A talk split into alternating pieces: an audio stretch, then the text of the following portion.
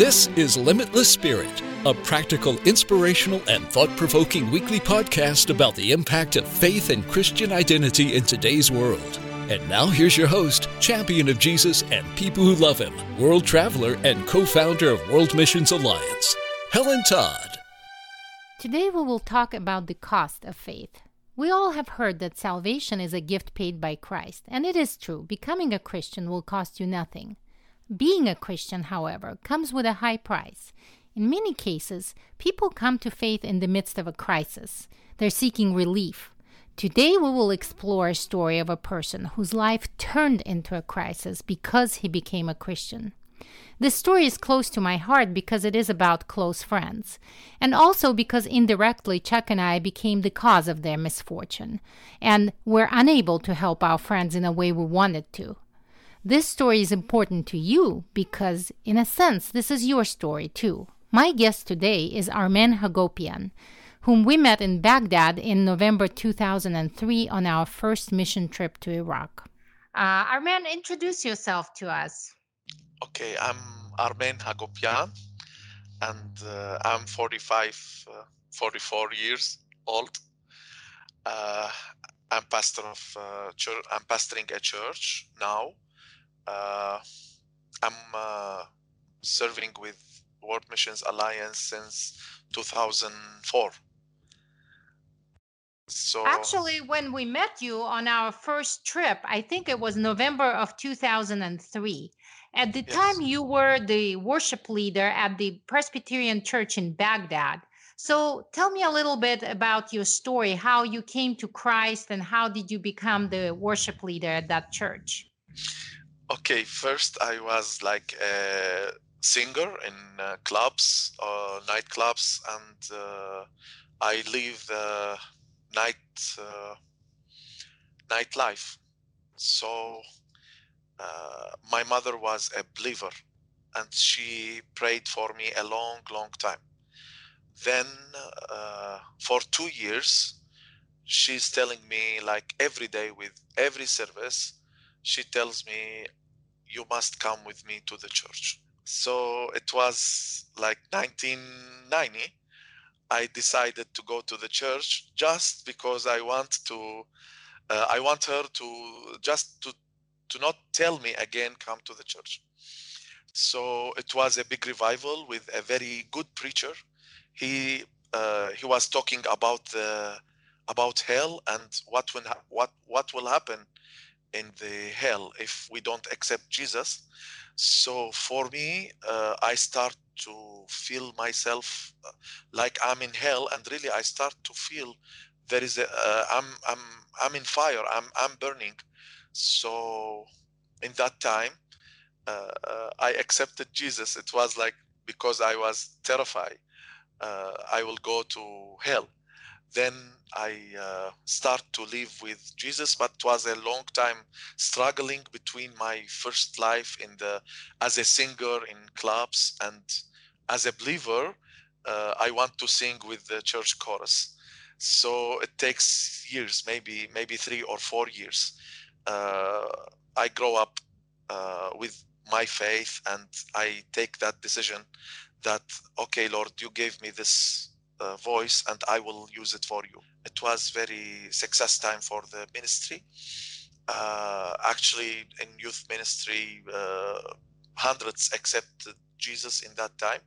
Uh, and we now uh, are when, you are yeah. you saying this was all happening during the years under Saddam Hussein's regime? Yes, that's right. That's right. So technically, there was a freedom for Christians to worship under his regime. Would you say that? No I, I don't say that. I say all these things is in the church okay? I can worship i can do anything in inside the church. I mean the church building.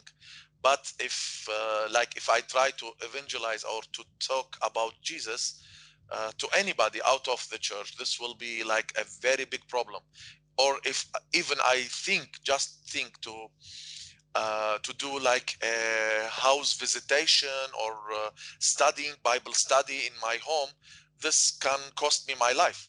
World Missions Alliance came to Baghdad immediately after the fall of Saddam Hussein's regime, and Armen became the first interpreter for our missions teams. And later, uh, in 2004, he came on staff as the WMA coordinator for our work in Iraq. So by the end of 2004 or beginning of 2005, you really felt like the life of your family, your son was by that time in danger. Why do you think? What was the reason for that? Uh, first, uh, you know, uh, uh to serve with uh, American uh, organization like the World Missions Alliance. First, it was normal, no problem. So you remember, we go in the streets, we yes, go to the churches yes. together, no problem. But I known as a person who's working with American. For them, for them, uh, no uh, they don't care if this organization is is military organization or they are people helping. That's it. This person is working with american. Americans, so yes, suddenly yes. i become a suddenly i become a uh, like uh, not uh, uh, uh, not as the enemy but i start to feel that the whole a target. you become a yeah, target. a, a, target. All all, all the even my friends start to be like careful to be around me and I couldn't understand first. Then I noticed that oh okay it's because i'm i'm serving with with uh, with world missions alliance uh, so one of one of my friends uh, he was a muslim so he told me yes this is the reason and uh, armen uh, i think i he, he told me in, in secret not uh, like nobody knows he said like you need to be careful these days so i understand that you need to be careful. It means you are a target now. So, do you think you were primarily a target because you worked with an American organization, namely World Missions Alliance, or uh, the fact that you were a Christian also contributed to the danger factor? Uh, could be both, but uh, uh in that time, you know, the, because of the uh, because of these groups, they start to fight against the U.S. Army, against the uh, even even human, human humanitarian uh, uh, organizations they don't they don't recognize if you are uh, helping people or or you are a military. They they don't recognize that's right. it you remember uh, as a if if they catch an american whatever he is even if he he come to help them they don't recognize. They just catch people and yes yes i remember. Now so uh, you made the decision to move to the north of Iraq, to the autonomous region of Kurdistan. So, this is the first time you technically became a refugee. So, what was it like? How did you yeah. come to that decision? What what made you come to that decision? What event was the last straw that actually caused you to say, "Okay, Zena, we're we're packing up and we're moving"? Okay, uh, it was two things together. Okay, uh, one one it was uh, uh, what i spoke about it's uh, it's uh, i'm like uh, a target now. Two there was a three uh, very close explosions to my family. Okay and three explosions was beside my door. But then when i me and you and chuck we start about a dream to uh, plant a church in Kurdistan, I said, okay, Lord, if you want to send me there uh, and you are showing me this uh, dangerous uh, things here and you want to uh, take me to Kurdistan, okay, I will go. It was hard because I have a very good uh, ministry in the church.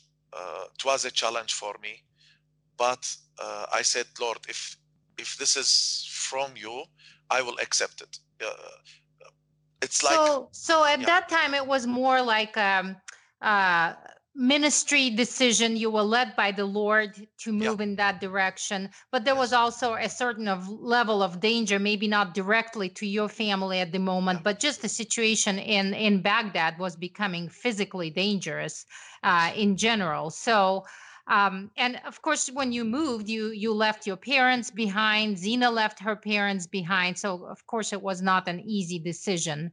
Yeah. Um, so you moved to Kurdistan. You were ordained by World Missions Alliance as the pastor of the church that we started there in the city of Duhok. And for several years after that, your life was fairly peaceful. Would that be correct? That's correct. Till the uh, till the ISIS problem in uh, Nineveh or in Mosul. So let's let's talk a little bit about that situation. Uh, okay. I believe it was year 2016, if I'm not mistaken. It's Correct me if of, I'm wrong. End of 15. Uh, so, what specifically happened during that time that uh, really caused you to become a refugee again? Okay, uh, I was helping many, many groups with the World Missions Alliance.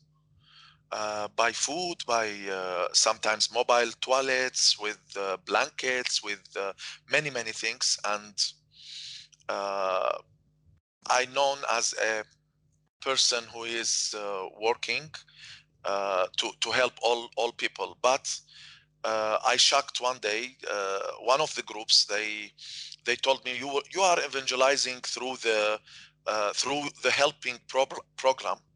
And I said, uh, no, never, I didn't did that. And they show me uh, faked photos that I'm passing Bibles in the camps, which I didn't. Uh, I was passing like uh, bags of food. When they asked me to come to, to their uh, tribe elders, uh, I thought they are when, going when you to, say they, who can you specify who? One of the were? groups. No, one of the groups. One groups of the groups. Of who? uh, one of the groups uh, they have like an elders there a tribal uh, are you talking tribal, about yes, tribal, tribal leaders yeah tribal okay. yeah uh, they are more than tribal uh, they are a, a, big region big people uh, i thought they want to thank me because what i'm doing for their people i i shocked there was like a court against me that uh, I'm evangelizing and they start to like scream in my in my face that you are abusing the poor people to uh, uh, to evangelize them and turn them uh, to the Christianity. I said never. I didn't did that. Uh, I uh, told them I never abuse the poor people. I, I sure I talk in the name of Jesus and I evangelize whoever I want to evangelize, but never I abuse the poor people. I'm a pastor and now I'm t- telling you Jesus is the Lord and I uh, and I evangelize all elders. They come there to uh, uh to judge me.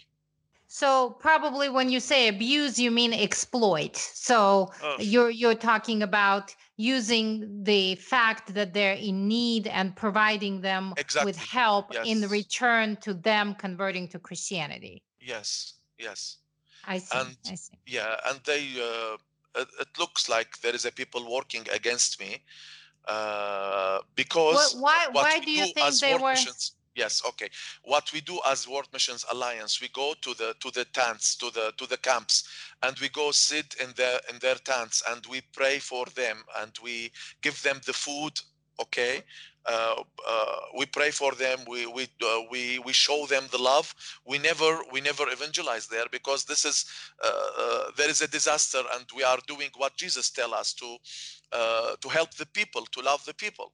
So the the these people start to ask me why why you are doing that for us? I said jesus sent us. So in months i see like there is hundreds come to me and they want to they want to know who is Jesus. So when they come to my church and ask me about Jesus, sure, I will tell them who is Jesus. And I found like hundreds coming to Jesus, and this bothered the the elders. The tribal elders. Yeah, yeah. I yeah. see. I see. So they threatened you. They threatened your life. They threatened the life of your so, child. Let me tell. Yes. The, uh, now I I don't know if really these people uh, did that, but but they thre- threatened me after one month of this court. So he was the who threatened me. He was covered. I couldn't see his face. He was beside. He came my, to your house. He came to my house. He was just beside my outside door, and he said, uh, "If you don't leave, if you if you don't leave, we will burn your heart." In in tribe language, this is this is it mean I will kill your uh, your son. I will burn I your see. heart. Yeah. I see. On this cliffhanger, we will pause Armen's story until the next episode. Perhaps you have not gone through such an extreme external crisis as Armen has. Many times, The cost of being a Christian is an internal crisis between our flesh and our spirit. The never-ending battle that Paul captured with such precision in Romans 7:15, where he says, "I do not understand what I do, for what I want to do, I do not do, but what I hate, I do." If your faith has not cost you anything, perhaps it is time to look deeper within yourself. I think we become refugees in this world as soon as we give our hearts to Christ. On the other hand, we look at Armen's story. Some parts of it he has not shared with us. Uh, for instance, his father was murdered by the extremists in Baghdad, and his brother was kidnapped by Al Qaeda while delivering Bibles, and his family had to pay a large ran- ransom to rescue him. Can the cost of faith be too high? We will hear the rest of Armen's story and talk about this in our next episode. Before I say goodbye, I must mention that this podcast requires funds to produce. So if you like what you hear, consider supporting by going to rfwma.org slash forward give and send a love gift. Until next time. Thanks for listening to Limitless Spirit with Helen Todd, produced by World Missions Alliance. Are you ready to step out of your comfort zone? Do you have a passion to help people and share your faith across the globe? Visit our website, rfwma.org, and get involved in the Great Commission through short term missions. We hope you'll leave a review and check out other episodes. We'll be with you in a week on our next episode of Limitless Spirit.